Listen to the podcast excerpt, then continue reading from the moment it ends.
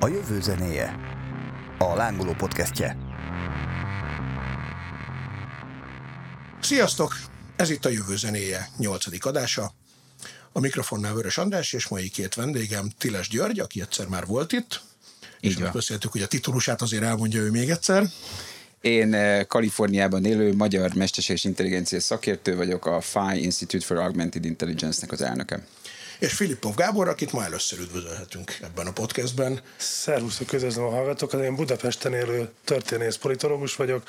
A tavaly szeptember óta működő Egyensúly Intézet nevű szakpolitikai agytrösz kutatási igazgatója. A mai témánk pedig, ahogy ez talán már sejthető is a vendégekből, az lesz, hogy a mesterséges intelligencia az hogyan fogja átalakítani a közigazgatási és politikai rendszerünket, és amilyen szörnyen hangzik, ez szerintem olyan érdekes téma egyébként. És ahogy szoktuk, egy kicsit talán a visszafelé nézéssel lenne érdemes ezt kezdeni, hogy ö, egyáltalán mióta élünk mi, vagy él az emberiség ebben a klasszikus mostani pártok per parlament, per nemzetállamok, vagy állami határok, azért ez egy olyan 150-200 évesnél nem régebbi konstrukció, ugye, ha jól gondolom, hogy nem rendi parlament van, és hogy Attól függ, hogy földrajzilag meddig megyünk, tehát a skandinávokat is bevesszük-e ide, meg hogy mit gondolunk az antik demokráciáról és az akkoriban pártoknak nevezett dolgokról, vagy hogy a tömegpártokat megkülönböztetjük-e a honoráció pártoktól, meg a ilyen-olyan pártoktól. Így szerintem azért nehéz meghatározni azt, hogy mióta élünk abban, amiben élünk, mert attól függ, hogy a definíciónak a fenekét azt hol húzzuk meg. Tehát ebből másik oldalról az következik, hogy a politika az folyton változik. A demokratikusnak nevezett rendszer is állandóan változik, az államnak nevezett képződmény is állandóan változik, a társadalom és a hatalom viszonya is állandóan változik, tehát igazából itt egy ilyen gomolygó füstfelhővel van dolgunk, ahol tulajdonképpen a tegnap az mindig más volt, mint amilyen a holnap lesz. Gyuri, neked, neked erről a Én, én nem is történelmileg közelíteném meg, hanem egy picit a jelenből indulva, tehát az, hogy többféle mindset irányítja ezt a történetet, és a történelmnek vannak ugye lineáris folyamatai, vannak ciklikus folyamatai, van benne inkrementalitás, és most egyre inkább van exponencialitás. ezt az inkrementalitást, ezt egy picit, picit fejtsük ki. Hát folyamatosság tudat, ha úgy tetszik. Olyan folyamatok zajlanak a jelen pillanatban párhuzamosan egymás mellett, és a történelmet, akik a történelmet próbálják leírogatni, azok is ezekkel az erőkkel birkóznak, és valamiféle framework próbálnak, keretrendszert próbálnak húzni ezen, ezen erők köré. Számomra a legérdekesebb az ennek az exponenciális tényezőnek a megjelenése, és általában úgy szoktam tudni ezt megfogalmazni, hogy amikor mondjuk digitális államról, meg digitális kormányzatról beszélünk, akkor alapvetően még mindig ez az inkrementális logika jelenik meg, miszerint, hogy a holnap az 1%-kal lesz másabb, mint a tegnap volt, és az exponencialitás meg egyértelműen nem ezt teszi, hanem egy állandó fluiditást hoz be a történetbe, és szerintem ez lesz a legnagyobb vízválasztó a jövőben nézve. Értem, hogyha egy picit azért próbáljuk mégis felmérni azt, hogy ahogy mondtad Gábor, hogy a tömegpártok. Én próbálnám azt kihozni belőletek, aztán mondjátok, hogyha ez teljes hülyeség, hogy azért az a fajta rendszer, ahol nem rendi alapon, hanem tényleg tömegpártok működnek, az mondjuk egy ilyen, nem tudom, száz éve lehet körülbelül, hogy Ugye ez a munkáspártoknak a Igen, megjelenése munkáspárt, 1880-as, 90-es évektől, igen. Így van, de hogy én azt szoktam gondolni, hogy viszont ennek a rendszernek többek között azért is a vége felé kell, hogy járjunk, mert hogy megszűntek azok az osztályok, akiket uh-huh. ezek a pártok képviselnek. Egyrészt megszűntek azok az osztályok, illetve erről a hatalmas viták zajlanak, hogy megszűntek, átalakultak, máshogy nevezzük. Nem ez az érdekes. Itt az érdekes, amit kerülgetünk szerintem, és akkor most ki fogom elégíteni a moderátori vágyaidat, hogy a lényegre térjek, hogy a technológiának a változása, nevezetesen az információk kezelésének a módja az, hogyan befolyásolja a politikai intézményeinket. A klasszikus értelembe vett tömegpártok, azok igazából már nagyon régóta megszűntek. Nem tudom, ki tudja, igazából senki nem tudja, talán még ők se, hogy a magyar pártoknak mekkora a tagságuk, de vannak olyan plegykák, hogy mondjuk a két-három millió embert megmozgatni képes nagyobbik kormányzópártnak nincsen több tagja 30 ezer főnél, ami tömegpártnak mondjuk nem nagyon nevezhető. Nagyon-nagyon optimista vagy pessimista, kinek hogy tetszik beslésre, mondjuk 50 ezer emberről beszéltünk, uh-huh. nem milliós nagyságrendű pártról beszélünk. Miért van ez? Azért, mert a politikának a tereje, azok megváltoztak, mediatizálódott a politika, nem a tömeggyűlések számítanak a modern mediatizált politikában, nem a, a nagy választási hajrák számítanak, hanem az számít, hogy a tömegmédiában ki hogyan tudja elérni az embereket, hogyan tudja szegmentálni az üzeneteit, és igazából a választási kampányokat leszámítva, ahol mozgósítani kell, de tudjuk, hogy a mozgósítás is kezd átalakulni, igazából talpasokra, húsvér emberekre a pártpolitikának egyre kevésbé van szüksége. Egyfelől, másfelől meg azt is szoktam én gondolni, hogy az érdekközösségek is megszűntek. Tehát, hogy amíg egy parasztpárt tagjai azok értelemszerűen mezőgazdasággal foglalkozó emberek voltak, meg az a nem tagság is, aki mondjuk rájuk szavazott, ott volt egy érdekközösség, aminek a képviseletét lehetett rábízni ugye valakire. Egy munkáspártnál nyilván evidens volt, hogy 8 órás munkaidő legyen, szabad, szombat, nem tudom, de hogy úgy tűnik, hogy ahogy omlik fel ez a fajta társadalom, hogy ezek az érdekközösségek is megszűntek talán, nem? Hát egyrésztről meg a nagyon sok identitásosságunk kezd szerintem előtérbe kerülni, és a politikának most ez a legnagyobb kihívás, és alapvetően az egész digitális fegyverarzenál most annak a szolgálatában van állítva, hogy úgy tematizáljon témákat, úgy dobjon be témákat, amivel ezt a mesterséges kohéziót meg tudja teremteni annak ellenére, hogy ezek valóban ezek a klasszikusan osztályérdekeknek tekintett történetek, ezek már nem igazán léteznek. És ezért van az, hogy görcsösen tolnak le egy tartalom kalendárium szerint olyan témákat, amik ilyen csoportképző tényezők lehetnek, holott valódi kohéziós erőjük valami kevés ezért nem tudnak produktívak lenni, ezért nem tudnak produktív eredményeket kihozni, hanem alapvetően a kitutálunk köré tudnak csak fonódni. Igen, ahogy, ahogy azt tényleg mondani szokás, hogy manapság a pártszimpátia az majd, hogy nem egy ilyen véletlen kérdése, nem? Tehát mit örökölsz a családból esetleg, mint a Fradi Újpest kérdés? Tehát van néhány olyan téma, amiben még lehet egy gondolati közösséget megpróbálni fejlelni, és nem csak Magyarországon, hanem nyilván Amerikában legalább annyira, meg a világon máshol is. De közben meg sokkal nehezebben megmagyarázható talán nem, hogy miért lesz valaki valamelyik pártnak a szimpatizánsa. Bár, hogyha ez így lenne pontosan, tehát a vak, vak véletlen, vak szerencse döntene erről, akkor nem nagyon beszélhetnénk olyanról, hogy választási földrajz, meg hogy mégiscsak vannak bizonyos szocioekonomiai mintázatok a szavazásban. Uh-huh. Hogy csak egyetlen egyet említsek, arról sokat beszélnek a nemzetközi szakirodalomban, hogy a, az új törésvonal képződésben az egyik fontos tényező az éppenséggel a globalizációhoz, a digitalizációhoz, az újfajta technológiai lehetőségekhez való hozzáférésnek a lehetősége, ami nyilvánvalóan azért kapcsolódik régebbi típusú vagyoni jövedelmi egyenlőtlenségekhez, vagy kulturális tőke egyenlőtlenségekhez. Tehát bizonyos értelemben újra termelődnek régi törésvonalak. Az más kérdés, hogy ezek meglehetősen flexibilisek lesznek, és az a politika kreativitásán múlik, hogy egyébként hogyan lehet hirtelen társadalmi többségekből társadalmi kisebbséget csinálni és fordítva. Ez létezik, és teljesen igazad van Gábor. Szerintem az elmúlt pár évnek az egyik legértekesebb dolga az, hogy hogyan lehet a semmiből ilyen szabad gyököket csinálni. Uh-huh.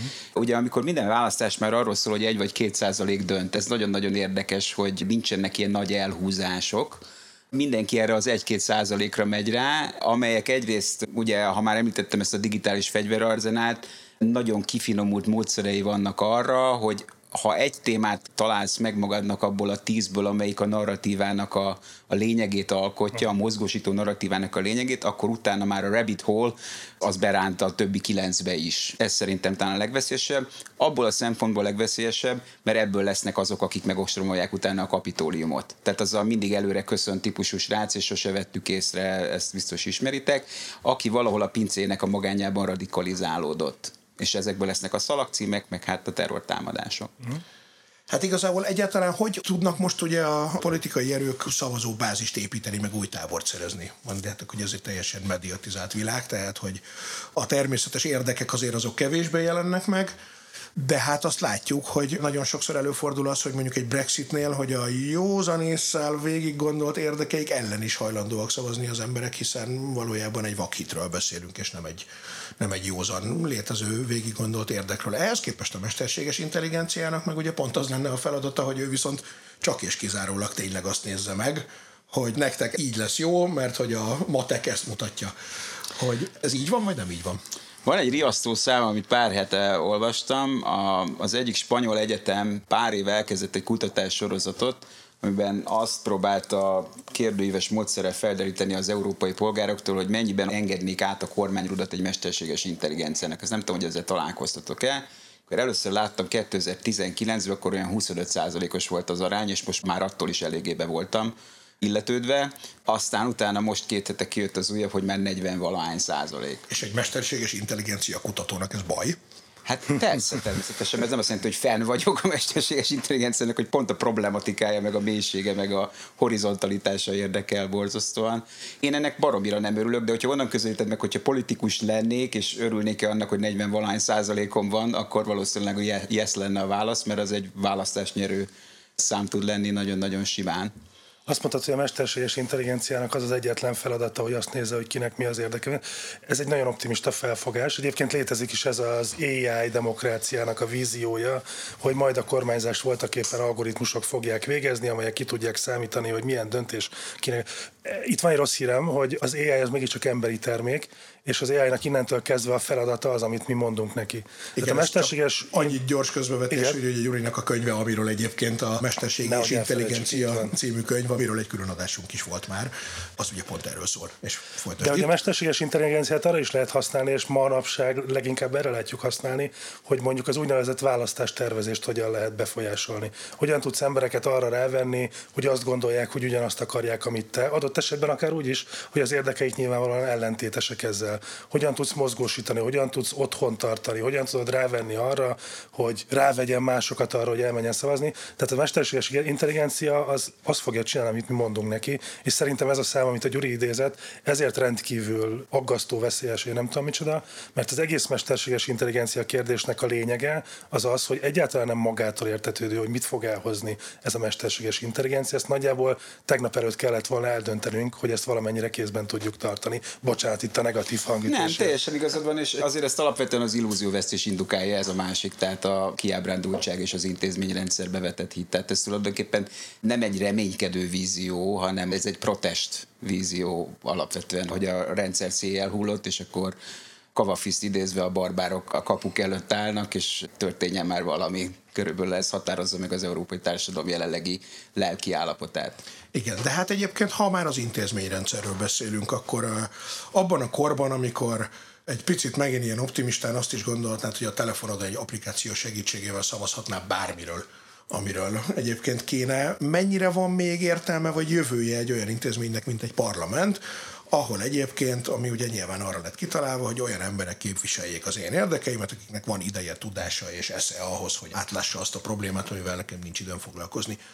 De hát egyrészt valamennyire mi kiábrándultak azt látjuk, hogy nem is vagyunk olyan biztosak benne, hogy akik ott ülnek, ők tényleg annyival jobban átlátják ezeket a dolgokat, másrészt meg, hogy egy csomó esetben nem is biztos, hogy szükség van arra, hogy legyen egy közvetítő intézmény Mit gondoltok erről, hogy ez azt fogja jelenteni, hogy előbb-utóbb a nagyon közvetlen demokrácia átveszi a parlamentáris demokrácia helyét, vagy azért erről nincsen szó hosszú távon sem? Én az előbb kényelmes helyzetben, mert mi erről a témáról az Egyensúly Intézetnél két hónapja adtunk ki egy egészen hosszú tanulmányt. Na, Pontosan ezekkel a kérdésekkel, ezekkel, hogyan újítsuk meg a Magyar Demokráciát című dolgot, vagy tanulmányt, ami azzal foglalkozik többek között, hogy milyen lehetőségeket ad a technológia ma arra, hogy megújítsuk a képviseleti intézményeinket, a demokráciát és így tovább, és így tovább. B, mit akarunk kezdeni ezzel a lehetőséggel. Tehát attól, hogy valamit meg tudunk tenni, még nem biztos, hogy akarjuk.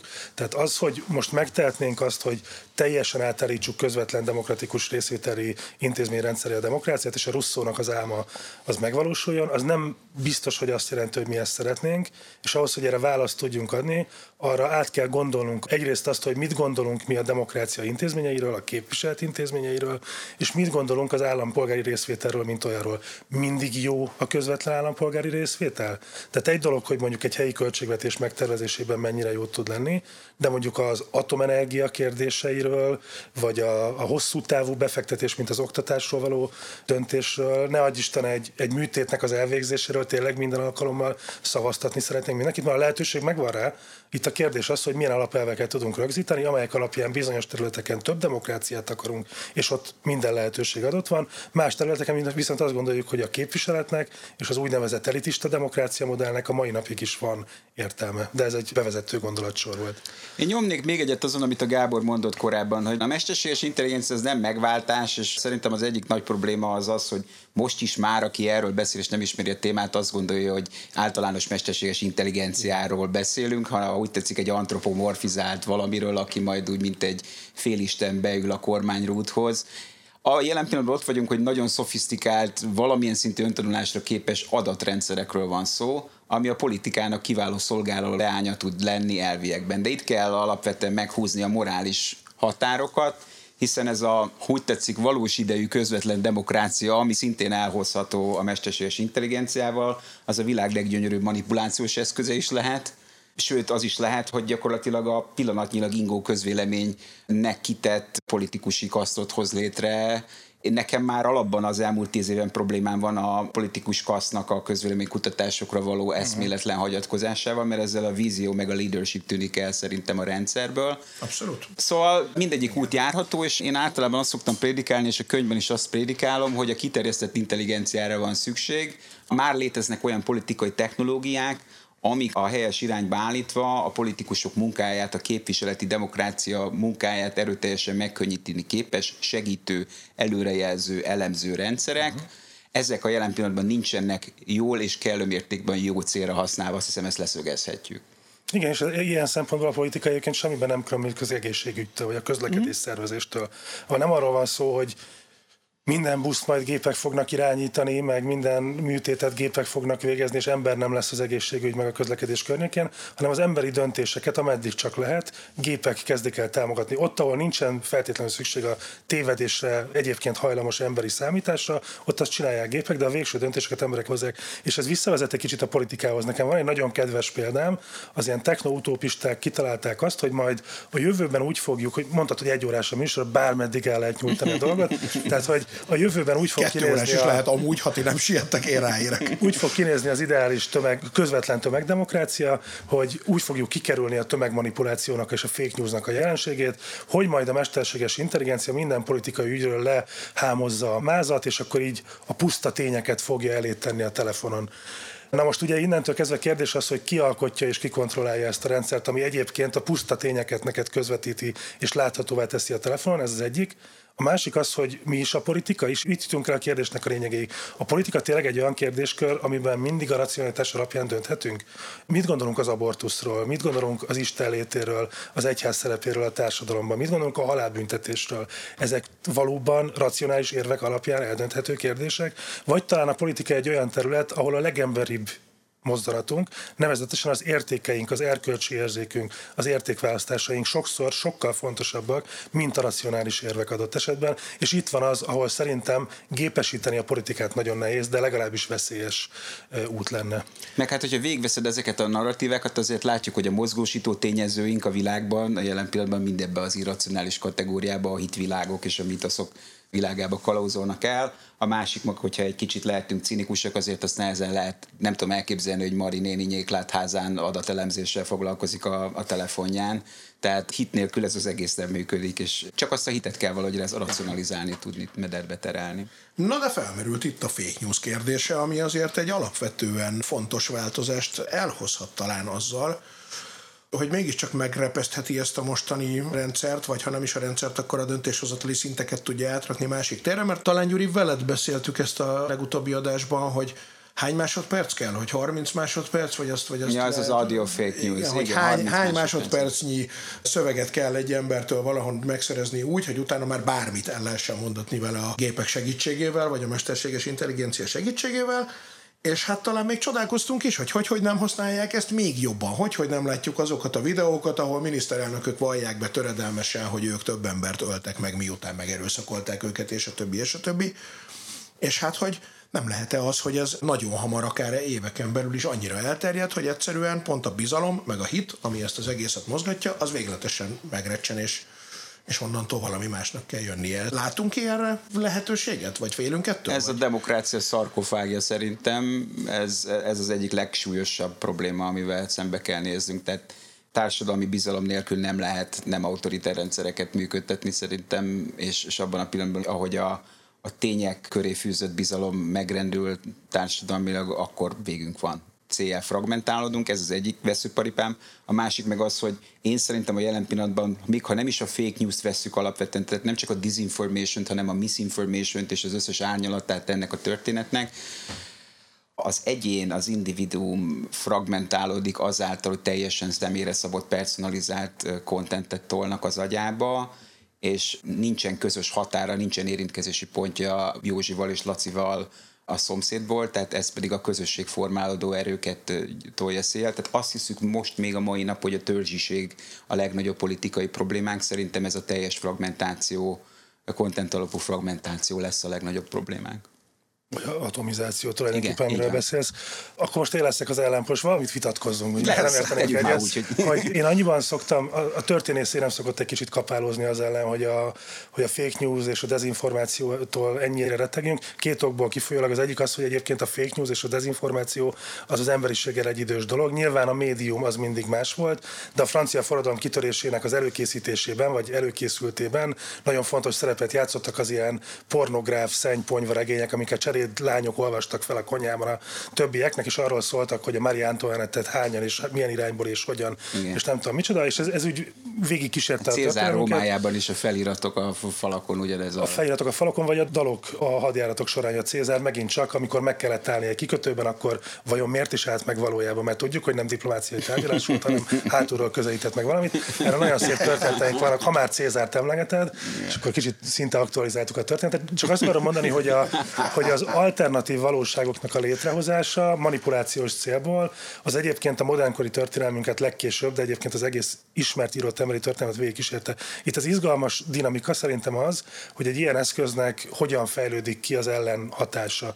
Tehát, hogyha már arról beszélünk, hogy mesterséges intelligencia és deepfake, akkor a mesterséges intelligenciát hogyan fogjuk tudni, ha fogjuk tudni használni arra, hogy ezeket a deepfake termékeket, ezeket ki tudjuk szűrni. Van erre lehetőség, ezt nem tudom, lehet, hogy ez Gyuri jobban tudja. Van, van, és ezzel, ezzel részletesen foglalkoztam, és ugye engedelmetekkel egy három perces expozébe összefoglalnám.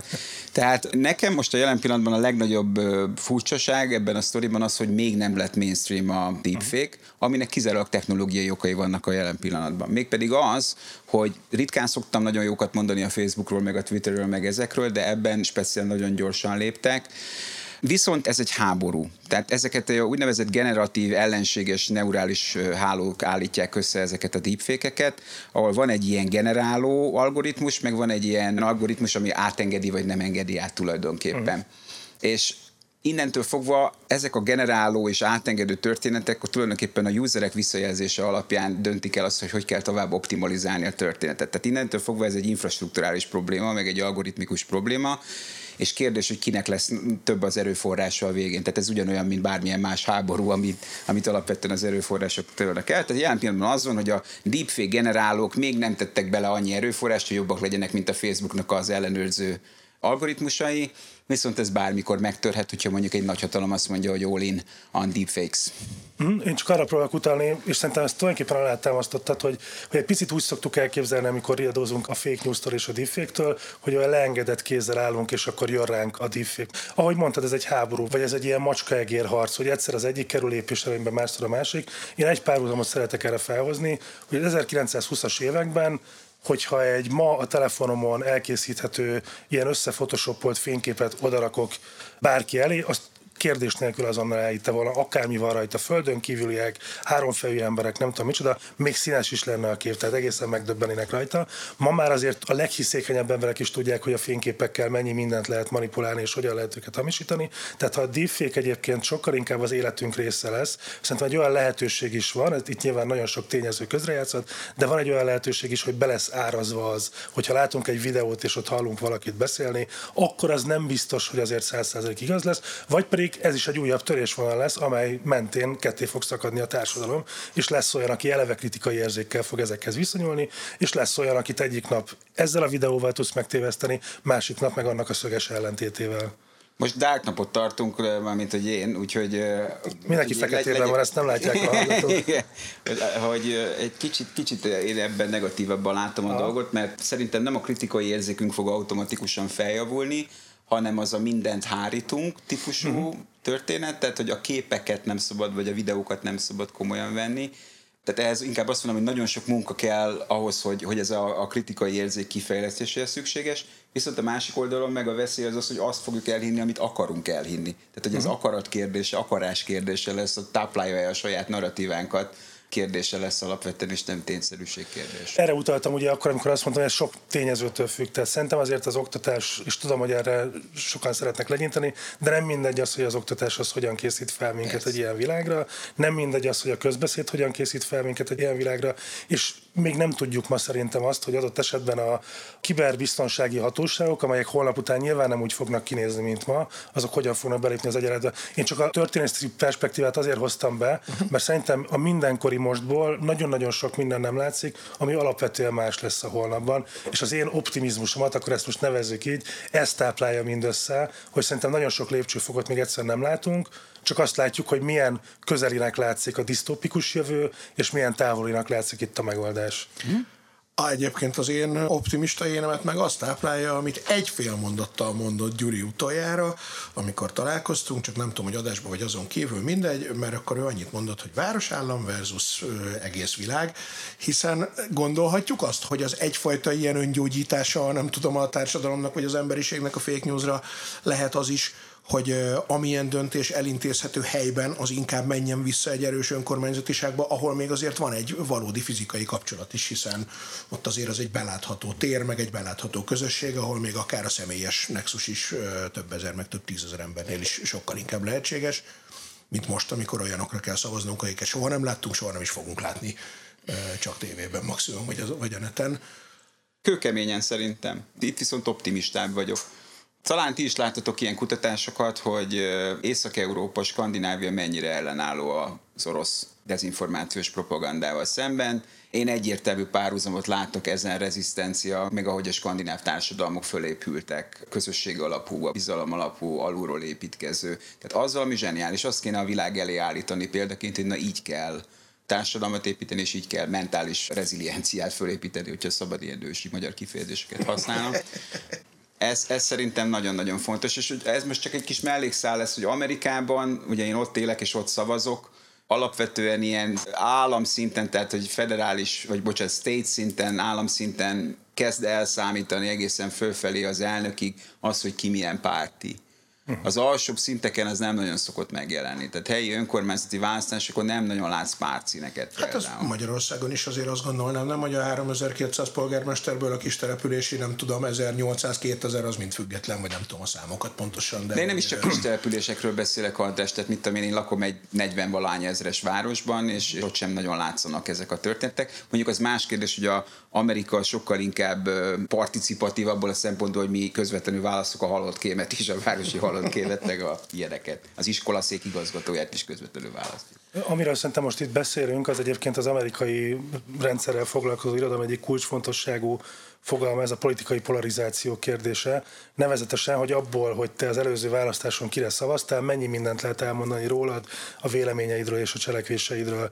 És tagoltabb társadalmakban, illetve a más a politikai rendszer, mások a politikai hagyományok, más a választási rendszer, és még sok minden, ezt a fajta affiliációt vagy lojalitást, ez felülírja nagyon sok minden. Adott esetben egyébként a társadalomnak a sokszínűsége, vagy a civil szférának az autonómiája, vagy a kritikus gondolkodás, stb. És ebből a szempontból a skandináv országok jobbára, többé-kevésbé tényleg egyébként ellenpéldának tekinthetők. Mondjuk Amerikához képest, ahol most már tényleg arról van szó, hogy a politikai polarizáció odáig ment, hogy a a legutóbbi elnökválasztás eredményét a vesztes fél szavazóinak 60%-a nem ismeri el legitimnek. Ez azért a demokrácia lényegét ássa már alá, tehát a békés hatalom. Ez eddig a legoptimistább szám, amit hallottam, ez a 60 százalék. Igen, ez, valami, ez, ez, valamelyik ilyen országos tévének a felmérése, Aha. valamelyik republikánus országos tévének a felmérése. Igyekszem nem a legsötétebb ja. víziót felvázolni, de hogy ez mindenképpen egy rossz tendencia, amikor tényleg a legfontosabb demokratikus intézményben is hiányzik a bizalom. Szerintem ezért nagyon fontos egyébként a skandinávoknál most megint említeném az oktatást is, ami egészen kiskortól készíti fel az állampolgári létre ott az iskola az embereket, de ez egy dolog. De az eredeti kérdésre hadd térjek vissza, ez a önkormányzatiság vagy országos politika milyen szinten dől el a politika. Van egyrészt ez a tendencia, amiről beszéltél, hogy a városok szerepe az hogyan nő meg a, a posztmodern világunkban, hogy ezt a semmire és mindenre használható fogalmat is idehozzak. És egyrészt van tényleg egy ilyen kisebb egységekre közelítés, miközben van egy nagyobb egységekre távolítás Ez is. majd a másik Nevezetesen a lesz, igen. Hát igen, csak a, a kettő az szétválaszthatatlan egymástól. Persze, persze. Akár kiberbűnözésről beszélünk, akár klímaváltozásról, akár, akár egy járványról, akár egy járványról. Tehát itt szerintem ami történni fog, és amit például a mából nagyon nehéz elképzelni, az az, hogy a jövőben a politikát nem így fogjuk ketté választani, vagy a politika szemléletet, hogy globális vagy lokális, hanem egy nagyon sok dimenziós politikával lesz dolgunk, ahol egyszerre fogunk részt venni, és egyszerre fogjuk figyelni azokat a döntéseket, amik nem hogy egy városról, az én utcámról, vagy az én lakhelyemnek, házamnak a, az ügyeiről szólnak, és egyébként a világszintű, én nem tudom, klímavédelmi intézkedésekről, ahol egyébként én állampolgárként a milyen utcában vagyunk most, Ulászló utcából, ugyanúgy bármikor részt tudok majd venni, legalábbis technikai értelemben ez minden lehetőségem meg lesz. De hát azért ez egy optimista világkép, nem? Hogy valamennyire... De lesz olyan is biztos. Én, én nagyon hiszek abban, hogy osztva Gábornak a véleményét, hogy a víziókban meg a modellekben is borzasztó szintű divergencia lesz. Tehát, hogy, hogy nem feketék és fehérek fognak egymás mellett létezni, hanem ezer nyárnyalata fog ezeknek a mod- társadalmi modelleknek létezni. Visszatérve a lokálisra, meg az önkormányzatra, vagy ilyesmi, én úgy látom, hogy sok tényezős az, hogy miért fognak ezek megerősödni. Az egyik nyilvánvalóan a tehetségvonzó képessége a városoknak, ami azért fontos, mert látható az, hogy a digitális gazdaságban egyre kevesebb és kevesebb emberbe koncentrálódik az értékteremtő képesség, bármilyen csúnyán is hangzik ez, tehát ezek ilyen nagyon, nagyon csúnya gazdasági számítások, mert de a nagyvállalatok már így építkeznek, hogy pontosan tudják azt, hogy hogy az a két százalék a cég fogja az értéknek a 80 százalékát előállítani. Azért ez félelmetesen eltolódott, és amikor a mesterséges intelligencia bekerül a képbe, ez még sokkal durvább lesz. Miközben egyébként, bocsánat a közbevágásért, ha optimisták vagyunk, akkor mondhatjuk azt is, hogy de a maradék 98%-ra igazán szükség sem lesz, viszont amikor nem lesz szükség, akkor ők is elkezdenek ám értéket előállítani, csak nem ott. Tehát akkor Ez jön az, van. hogy ők viszont főznek, kézműveskednek, nem tudom, egy csomó olyan dolgot tudnak csinálni, ahol a rabszolgamunkahelyet értéket állítanak elő. Ez pontosan, és Csak ez az már egy nem a pozit- megélhetésükhöz kell majd. Igen. Na igen, bocsánat. Ez nekem egy folytasd. pozitívabb jövőkép. Szóval ez van, ez az egyik, a másik meg ez a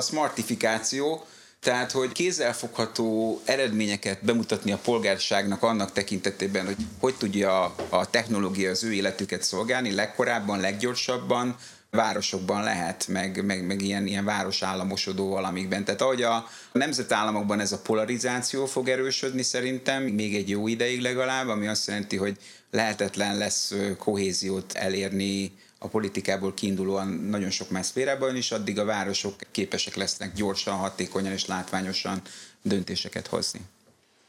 Sajnos csak alátámasztani tudom, nem tudok itt vitatkozni. De sajnos. Eh, Nem, egyébként ez nem csak a digitális gazdaságra vonatkozik, tehát ez a jelenség, ez igazából amióta városok léteznek. Ez most egy nagyon szexi téma egyébként az ilyen város közgazdaságtanban, hogy miért a városok lettek a civilizációnak a mozgatói, miért a városok termelik a GDP-nek az egyre nagyobb hányadát. Létezik egy nagyon szép fogalom, én nagyon szeretem használni, mert annyira idegen, és közben annyira szép, ez a csomósodás. Uh-huh. Tehát létezik egy olyan jelenség, hogy városban egy limitált területen, viszonylag sűrű lakva, kreatív emberek találkoznak, és a kreativitás, mint tudjuk, az úgy működik, hogyha összeadjuk, akkor abból több lesz, nem egy plusz egy egység kreativitásból nem két egység kreativitás lesz, hanem öt egység kreativitás. És ez gyönyörűen látszik a városok történelmével, és igazából ez gyorsult fel a digitalizációval, hogy a kreativitás az egyre nagyobb ugrásokkal halad egy, nem tudom, számunkra ismeretlen jövő felé. Szóval ez látszik, és egyébként Magyarországon, hogyha most visszajövünk ide uh-huh. a mi országunkban, ez különösen látszik, hogy lehet itt ideológiai értékek alapján védelmezni a vidéki életformát és beszélni a vidék nemzet megtartó erejéről, de Magyarországon aztán tényleg nagyon határozottan, nagyon markánsan látszik az, hogy az élet az a városokban fog zajlani ö, 10-20-30 év múlva egyre inkább. Egyébként ez világszerte így van.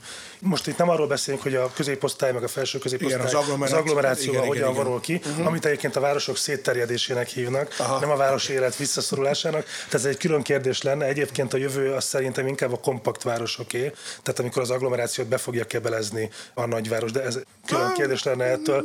ettől de hogy ma a jövőkutatásnak is, és egyébként a közgazdaságtanak is az egyik legizgalmasabb kérdése az, hogy a városok hogyan válnak új civilizációs központokká, ami egyébként tegyük hozzá megint a történelmi perspektívát, a történelemnek a rendes menete.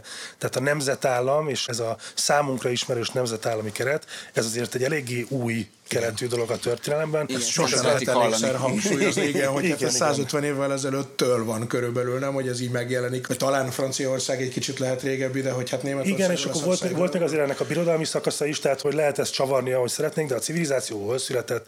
Városokban született. Igen. A demokrácia és a kultúrának a legfontosabb vívmányai, az irodalom, a filozófia, a képzőművészet hol született, városokban születtek, és ez valószínűleg most egy ilyen visszatérés lesz a történelmi normalitáshoz, amit most látunk. Igen, és hát ez az agglomerációs kérdés, meg ugye infrastruktúrális fejlődés kérdése szinte csak, hiszen én emlékszem, hogy meg voltam lepődve, mikor tizen évvel ezelőtt külföldiekkel beszélgetve egy némettől megkérdezett, hogy te és egyébként te hol laksz, és azt mondja, hogy Frankfurt vagy München, és valójában 120 kilométerrel lakik egy faluban, csak az autópályán egyébként, mit tudom én, 30 perc alatt beér minden nap, és hogy egy nagyobb egységben gondolkodik, de attól még.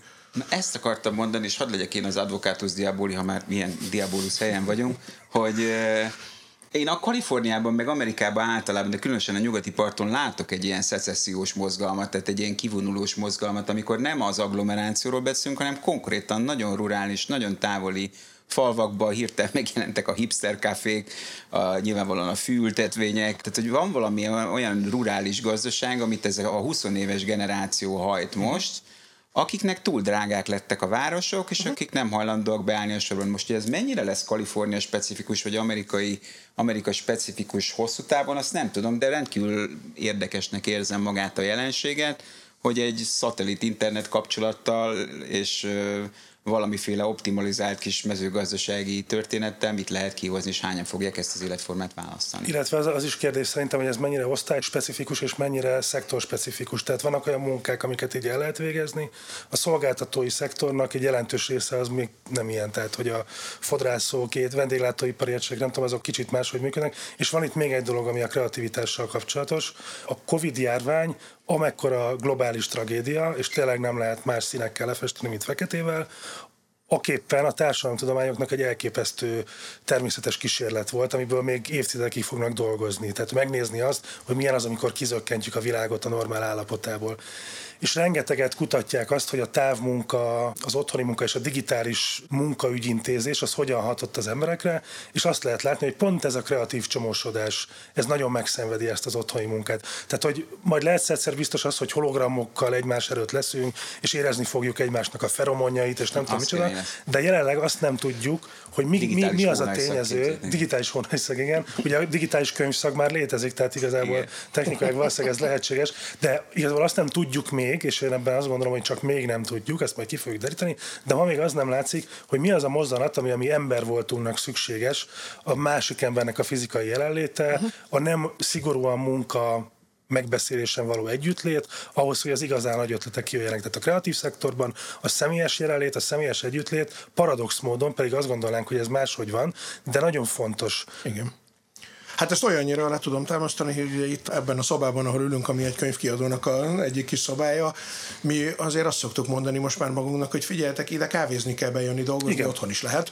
Amikor bejöttök, akkor kávézzunk egyet, beszélgessünk, nem kell a munkáról, vagy nem feltétlenül csak a munkáról, aztán majd igazából a könyvszerkesztést és a tördelést és minden egyebet azt otthon is meg lehet csinálni, ahhoz nem kell bejönni, ami ugye egyre inkább azt jelenti, hogy a munkáltatóknak nem az emberek munka idejét, tehát nem az idejét kell megvenni, hanem a kreativitását, de hát ebben azért a technológiai fejlődés, ahogy mondod, ha valamilyen optimum kialakul, akkor azért talán pont segíthet, és egy picit, hogy még Magyarország és az önkormányzatiságra visszatérjünk, hogy talán reménykedhetünk egy olyanba, hogy minden rosszban van valami jó alapon az, hogy most ennyire szivatják az önkormányzatokat nálunk, anélkül, hogy most nagyon aktuál politizálni akarjunk, az azt is jelentheti, hogy ez az inga most annyira kimegy az egyik irányba, hogy esetleg amikor visszaindul valamikor egyszer bármilyen oknál fogva, akkor egy kicsit vissza lehet lépni azokhoz az állapotokhoz, mint, mert ugye ha jól emlékszem, akkor azért mondjuk a rendszerváltás körül 90-ben az önkormányzatoknak a költségvetése az a sokszorosa volt a, akár a tíz évvel ezelőttihez képest is, tehát nem a legutolsó egy-két év fejleményeit értem, hanem ami 30 év alatt történt, hogy folyamatosan ezt is elvették, azt is elvették, amazt is elvették,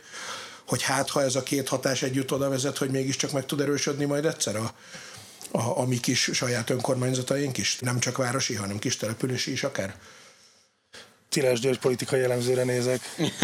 én, én, aki Amerikában Aki él. Amerikában él, és, és kevéssé szeret nyilatkozni a magyar helyzetekről.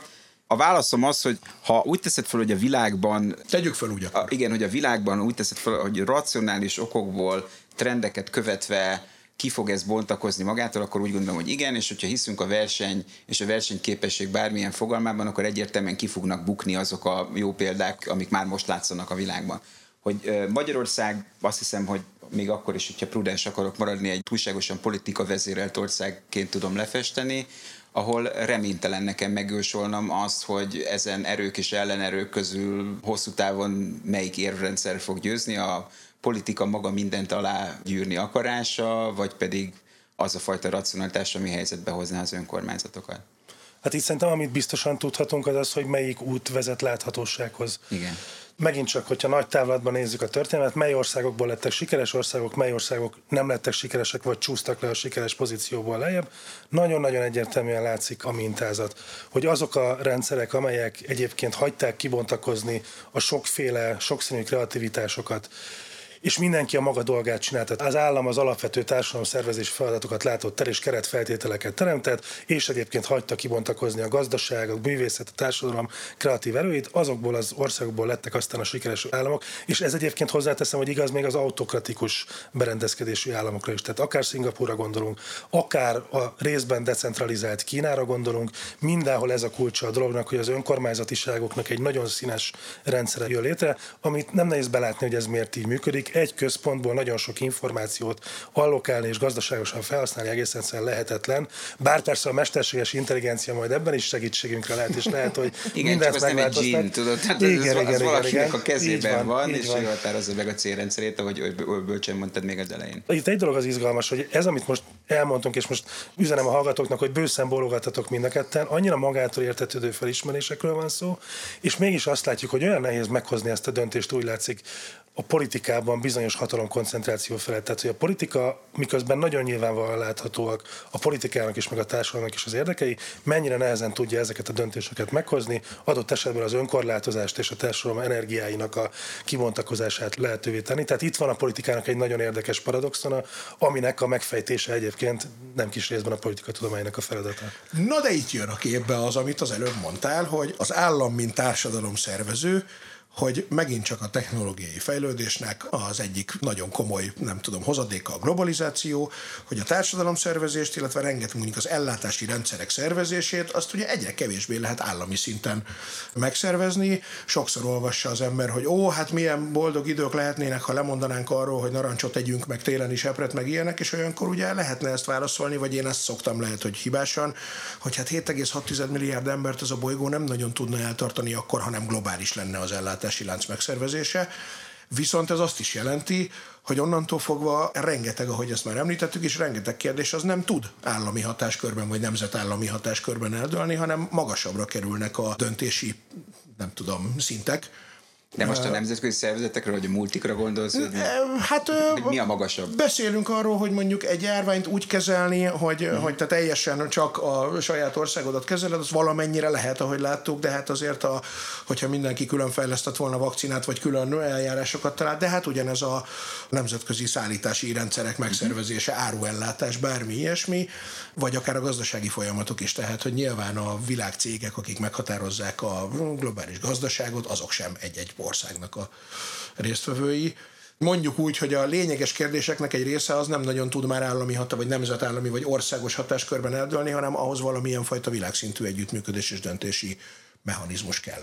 Hát ez ugyanolyan, mint amit a Gábor mondott, hogy ez annyira triviálisan igaz, hogy borzasztóan igaz, aztán ember legyen a talpán, aki ezt keresztül tudja verni a mostani szerintem ezersebből vérző nemzetközi intézményrendszeren. Közben bocsánat, azért, tehát amiről most beszélünk, az egyébként, aki a gyerekkorában szeretett science fiction-t olvasni, a társadalmi problémákra érzékeny science fictionben ez ugye egy alaptétel, hogy minél fejlettebb egy civilizáció, annál valószínűbb, hogy egy bolygóméretű kormányzattal rendelkezik. A Star Trekben egyenesen ez a feltétele a, a nagy konfederáció való felvételnek ez nem véletlen, tehát hogy ez egy történelmi tendencia. Tehát mi ma azt látjuk, hogy a partikularitások azok hogyan kerülnek újra a felszíre, és a bezárkózás, nem tudom micsoda, de megint, hogyha hosszabb időtávon nézzük a földbolygó történelmét, akkor azt látjuk, hogy a komplexitásnak a leegyszerűsítődése tendenciaszerűen érvényesül. Tehát ez a 190 plusz néhány állam, ez semmi ahhoz képest ahányféle államszervezetre emlékeztető entitás létezett. Sokkal kisebb létszámú emberi lakosság mellett a történelem nagyobbik részében. Tehát, hogyha a történelmet egy ilyen csőként nézzük, akkor ez egy szűkülő cső, ahol egyre kevesebb lesz azoknak a, az entitásoknak a száma, amelyeket valamilyen államszerű képződménynek lehetne nevezni. Ennek a végén szerintem szükségszerűen egyébként egy valamilyen világkormány lesz, ami nagyon sok fájdalommal fog járni, értékkonfliktussal, a sokszínűség csökkenésével, de mindenki gondoljon arra, hogy az a gyönyörű Franciaország, amit ma látunk, az a 14. században még hogy nézett ki. Spoiler, az egy teljesen széttagolt ilyen, senki nem gondolta volna akkor, hogy az oxitánokból, a burgundiakból, meg nem tudom én kikből, meg az ott levő brit ilyen kis enklávékból, abból hogyan lesz majd egy ország egyszer, és lám ez ma a nemzetállamnak a prototípusa, szerintem ez a földnek a jövője általánosságban. Nyilván mi, akik benne élünk, látjuk mindig a visszalépéseket és az ijesztő ilyen zsákutcákat, de szerintem eléggé egyértelműen szűkül ez a cső. Igen, és hát ugye ez persze sokak számára első pillanatban egy ijesztő vízió lehet, hiszen ahogy mondod, hogy ez persze valamennyire szükségszerűen a sokszínűség szürkülésével uh-huh. vagy eltűnésével jár, de hát közben Rabárpi barátunk, aki szintén szokott állandó vendég lenni itt ebben a műsorban, ugye ő szokta mindig azt mondani, hogy alapvetően azért az embernek az tulajdonképpen mégiscsak jó, hiszen azért teszi bele abba a hurokba, vagy a, nem tudom, az igába a fejét, mert hogy közben a kényelmét, meg sok szempontból mégiscsak azt fogja szolgálni, hogy valahogy ebbe az irányba megy ez a világ, és persze, hogy ebben hogy lehet megőrizni azért a kulturális sokféleséget, az nyilván egy kérdés, de hogy összességében ettől jól gondolom, hogy nem félni kell, hanem egyszerűen el kell fogadni ezt, mint egy tény, hogy ez előbb-utóbb jön. Hogy milyen úton jutunk oda, azon lehet vitatkozni, meg érdemes is, de hogy nem nagyon van más lehetőség a túlélésre. Nekem van erre Én egy nagy... is így gondolom, hogy ez így van. Kicsit összerezzenek, amikor a Gábor kimondja, hogy világkormány, mert szerintem Magyarországnak nagyon sok helye van, ahol ezt a szót kimondod, és akkor...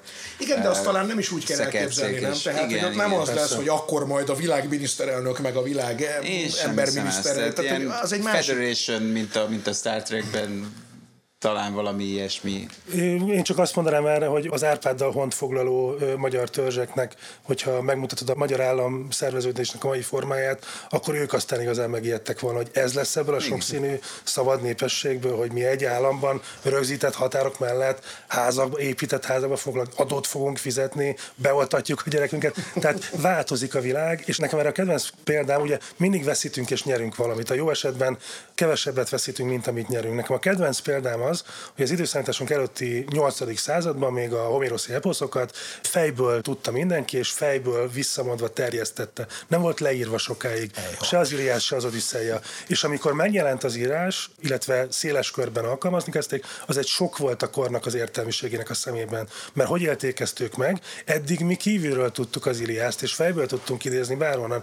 Ti meg kinyitjátok azt a papírt, és egy büdös sort nem tudtak belőle fejből? Ez lenne a haladás? Hát mi ez, hogyha nem hanyatlás? Csak közben ez a, az új technológiai innováció, amely egy információszervezési és terjesztési innováció, ez lehetővé tette a filozófiát, a tudásnak a, az elképesztően rapid terjesztését, a nyelvek közötti közvetítésnek a lehetőségét, egyébként a sokféle variációból az egységesítést, a standardizálást, és nagyon-nagyon sok minden mást is. Tehát valóban a következő generáció butáv lett bizonyos értelemben, mert nem tudta fejből az Iliászt, csak közben 400 másik könyvet el tudott olvasni, és bármikor vissza tudott lapozni és mondjuk egy világszintű vallási hódító hadjáratba kezdhetett, mert írott szövegekkel tudta vinni az igét, kereskedelmi útvonalakon egyébként. Egyébként, ha már skifizünk egy picit, vagy belementünk a skifikbe, nem tudom, hogy ismeritek egy Jack Vance-t. Én nem. Bevallom. Jack Vance az egy főleg fantasy íróként lett híres, és azért, mert gyakorlatilag szép irodalmi stílusban tud fantasy írni, ami meglehetősen ritka, uh-huh. de nagyon jók a skifi műve, és van egy, van egy tetralógiája, az a neve, Demon Princess, amit én így évente újra szoktam olvasni, mert egy zseniális jövő történet, és az egy olyan multiverzumot vázol fel, amelyben alapvetően az államok szerepe meglehetősen le van redukálva, de nem ez a klasszikus cyberpunk minden cégek uralnak, hanem van egy multiverzum, valamilyen nagyon-nagyon laza föderáció, és van egy magáncég, amelyik az International Police Consortium, vagy valami ilyesmi, ami a bűnözéssel uh-huh. Foglalkozik, a bűnözés karbantartásával, és minden bolygót alapvetően emberi népesség, de nagyon erős kulturális sokszínűséggel rendelkező népesség népesít be. Miért mondom ezt alapvetően? Én úgy gondolom, hogy ez valószínűleg magyar hagyomány is, de lehet, hogy világhagyomány vagy emberi történelmi hagyomány, hogy mindent szeretünk nagyon túl államoztatni. Uh-huh. Statális a gondolkodás, vagy etatista a gondolkodás, hogyha úgy tetszik. Én nagyon hiszem azt, hogyha már pont arról beszélünk, hogy bizalomhiány van és intézmény bizalomhiány van, akkor lehet, hogy a rajzosztalhoz olyan szinten, olyan mélyen vissza kell menni, hogy meg kell vizsgálni, hogy milyen formátumú szervezetek azok, amik a legjobban alkalmasak arra, hogy valamilyen társadalmi arrendszert, vagy társadalmi kulcskérdést képviselnek, és ezek nem minden esetben az államok szerintem. Szóval én ezen gondolkodom mostanában nagyon sokat, hogy milyen új nem állami típusú szervezetek lesznek, és nem most nem a non-governmental szervezetekre gondolok, meg a non-profitokra a szószoros értelmében, de szerintem el fogunk jutni oda, nagy korszakhatárokon és nagy ideológiai váltásoknál, hogy ezt az egész etatizmust ezt megkérdőjelezzük, és nem feltétlenül kell automatikusan belecsúsznunk a korporatizmusba.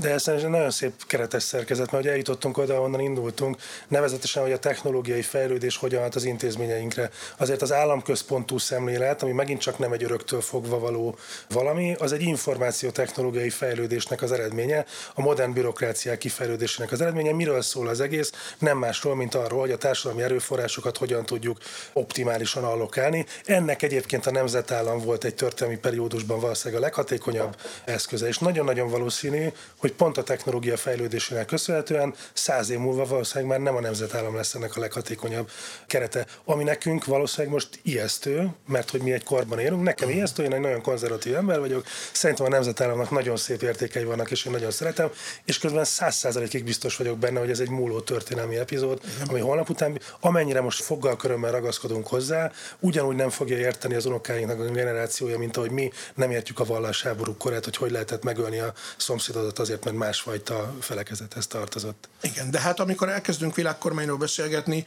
és mondjuk, hogy de az nem olyan lesz, akkor ugye pont talán az is benne lehet a kérdésben, hogy ott olyan dolgokról kell, hogy döntések szülessenek, ami egyébként minket annyira nem is érdekel. Tehát, hogy ami a kényelmünket szolgálja, de hogy az olyan gazdasági számításokon alapuló, meg megint csak ezt az ellátási láncot próbálom mondani, hogy igazából engem amúgy annyira nem nagyon izgat, hogy hogy jut el, nem tudom, a narancs meg a mandarin télen a trópusokról ide, csak örülök, hogy van.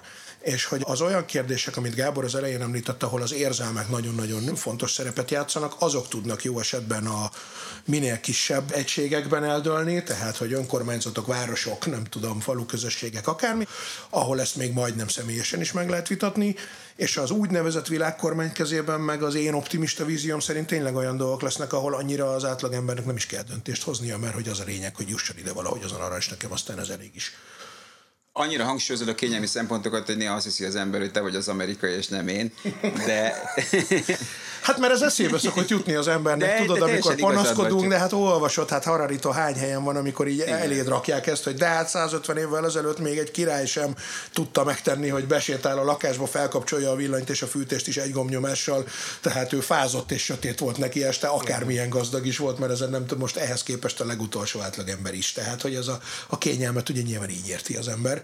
Ez így van, és egyébként teljesen igazad van, csak tréfálkoztam. Tehát ez a valami világkormány, most majd kitalálunk rá egy jobb szót, mert sokaknak az agyát ez bizerálhatja, de de ez valószínűleg valami nagyon-nagyon technokratikus történet lesz, egy nagyon erősen mesterséges intelligencia segített valami lesz, nem politikus lesz, nem ideológiailag szervezet lesz, valami ilyesmi. Ami meg már majdnem hát úgy hangzik, mint egy corporation, vagy egy public benefit Meg hát, hogy azért ez valamilyen szinten van is, nem? Tehát ezt akarnám így a végére majd mind a kettőtől kérdezni, hogy azért ennek már egy csomó részét a gyakorlatban látjuk működni, csak nem úgy Szóval. hívjuk, nem? Tehát egy Google, le, le, az le, tulajdonképpen legyen, legyen. Ja, az, az, az Na, valamilyen szinten egy világkormány. Legyen szerintem világközjó szolgálat, és igen, akkor már is megtaláltuk igen, a jó igen, szót rá. És szerintem itt az egészségügynek az alaugiai az megint nagyon jól idehozható. Tehát ha összehasonlítjuk azt, hogy egy orvosnak mit kellett csinálni a 19. században egy beteggel, és innentől kezdve a gépek, kezdve a röntgengéptől, a nem tudom milyen radiológiai eszközökig, és az ilyen dinamikus képalkotási eszközökig, hogyan kezdték el segíteni a döntését, tehát ami kiszámítható, ami modellezhető, ami számszerűsíthető, az hogyan került át a gépekhez, és maradt az ember dolga az, ami az ember dolga. Szerintem nagyon hasonló természetűen fog működni ez a világközjó szolgálat, ahol erőforrás allokációban, gazdasági racionalitásban, ahol számszerűsíteni lehet, és ahol objektíve meg lehet mondani, hogy ez a rosszabb megoldás és ez a jobb megoldás, azt nagyon bátran algoritmusokra lehet majd bízni, hogy milyen alapelveket szeretnénk érvényesíteni, milyen értékeket szeretnénk érvényesíteni, hogy milyen elveket szeretnénk versenyeztetni a politika piacán, ez az, ami majd az emberekre fog maradni. Ez egy nagyon-nagyon más milyen politika lesz, mint amit ma ismerünk, de szerintem nagyon sok szempontból egy jobban működő és egyébként újfajta veszélyeket rejtő politika lesz. Meg hát ez egyszerre lehet valaminek a végrehajtó, de sokkal jobb, hogyha inkább tanácsadója. Így van. Tehát guide, és, és, és kevésbé administratív. Szóval igen, ez érdekes, mert ez visszaállítana egy csomó ókori gondolkodást, meg ókori intézményt is egyébként. Hát, ami nem feltétlenül baj, és hát azt gondolom, hogy nagyon akkor nem is érdemes ezt másképp összegezni, nem, mint hogy nyugi, ne idegeskedjétek túl magatokat a politikára, akár trumpisták vagytok, akár obamások, akár bidenesek, hogy csak mondjuk a amerikait. Nem érdekes, ez csak egy pillanatnyi állapot a ti életetekre, akkora nagy hatással egyébként úgy sincsen, mert hogy ez is egy érdekes dolog lenne egyszer azt végigboncolgatni, hogy az egyéni ember mindennapi életére egyébként valójában van-e akkora hatással a politika, mint amekkora gyerekkorának ezt gondoljuk, vagy igazából ott az a fontosabb, hogy a gyereknek cipőt kell venni, és a nem tudom, tehát, hogy a problémák lehet, hogy máshol kulminálnak. Na mindegy, szóval, hogy igazából minden jó lesz, vagy ha nem lesz jó, akkor nem attól nem lesz jó, hogy most ebben a pillanatban, hogy hívják a miniszterelnököt, vagy elnököt valahol. Nagyon szépen köszönöm Filipov Gábornak és Tiles Györgynek, és csak azt tudom ígérni, hogy fogjuk ezt még folytatni remélhetőleg így együtt is. Mi köszönjük. Úgy legyen, köszönjük szépen. Sziasztok! Ez volt a jövő zenéje.